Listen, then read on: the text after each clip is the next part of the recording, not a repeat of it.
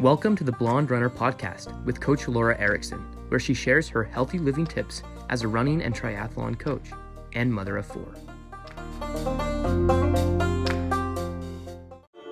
Hi, it's Coach Lora Erickson with blonderunner.com. Today I wanted to talk about race reports. What goes into a race report, maybe why they're beneficial. For me, race reports are invaluable. Um, there's something I encourage all of my athletes to do after events. Um, for me, I always tend to relive events several times, probably because that's what what I enjoy. I enjoy the racing component of what I do. So, um, things that I'll include in the race report would be usually what race it was, what the distance was, where it was located, even how I got there. You know, did I did I fly? Did I drive? You know, how did I get myself there? Um, other things that I include in a race report would be the temperature, like what time did I get up? Being a runner, the, first thing I usually do in the morning is check the temperature. Uh, I want to see what it's going to do that day and when I want to get my workout in. So I do check that temperature right when I get up, and before a race, I always do that as well. Uh, I usually check it within a half hour or an hour. That lets me know is it going to get is it really getting hot quickly? Because if it is, that might change my nutrition strategy for a race. So you can prepare all you want for races, but when it comes down to race day, that is what's going to determine what you're really going to do. Weather may not be what you expected. I know a race this year, I was planning on a lot hotter race, and then it ended up being very cold. So that changes everything that you would do for that race. Other things that I would include in a race report would be even clothing that I wear. Um, I've had races before, so I'll document the time.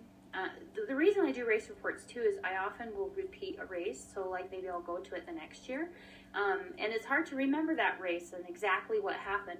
If you have a race report, I keep a file on each race, and so I can keep my race report in there and read it, you know, close to when I'm going to do it again. And it's like, oh yeah, last year it was that. Oh yeah, I did wear that last year.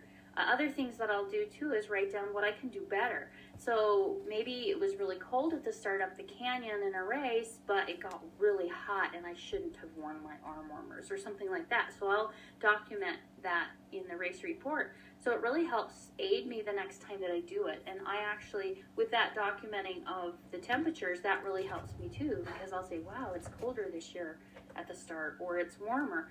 Um, sometimes it's hard to gauge how you're feeling it's hard to kind of go by feel. I usually do go by the weather numbers in terms of what to wear. Um, other things that I'll include in there is how, like subjective information, like how I was feeling, what was I saying to myself.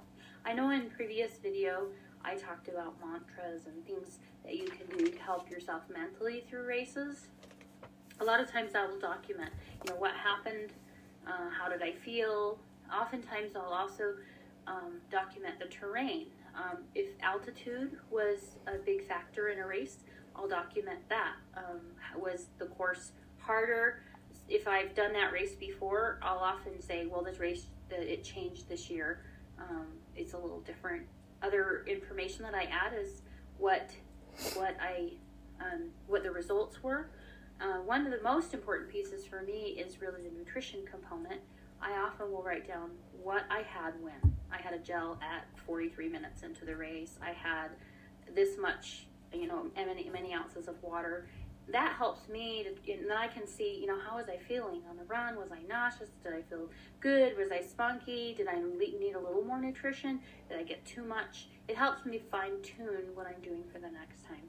Other things that I might document, and, and this is, you know, over the years I've done triathlon, you kind of learn from every race, and then you that kind of builds, and, and each race you can bring something new into it and hopefully improve.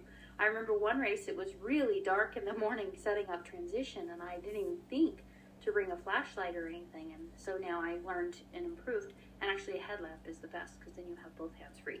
So that's you know things that you learn, things that you can document in a race report. Um, and this is super beneficial. So I hope you'll take the time just to, especially write it down when it's fresh on your mind, like right after you do a race. Then that it can really benefit you. It can help you the next time you do it, and even if you don't think you'll ever do that race again.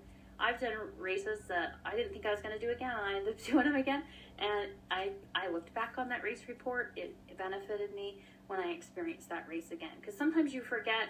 Oh, that's right. I did go down a big hill and then had to be in the right gear to go up you know, uphill right away. So things to remind yourself on course or anything like that really helps. So hopefully you'll take the time to write race reports and find some benefit in them. I hope this was helpful for you, and I hope you'll visit the Blonde Runner channel on YouTube again so I can give you more information and more tips.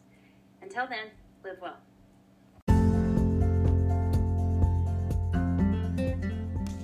Thank you for joining me for this episode of the Healthy Living Podcast. Be sure and check the show notes for resources or links that we mentioned in the show. You can also find them on my website at blonderunner.com. B L O N D E R U N N E R.com. You can also find me on Instagram at the blonde runner with an E and Coach Lora Erickson, and that's L O R A. Before you forget, I hope that you will um, follow this podcast and like it so you don't miss an episode. Also, it really helps if you leave a review so other people can find it um, and share it with your friends. Until next time, live well.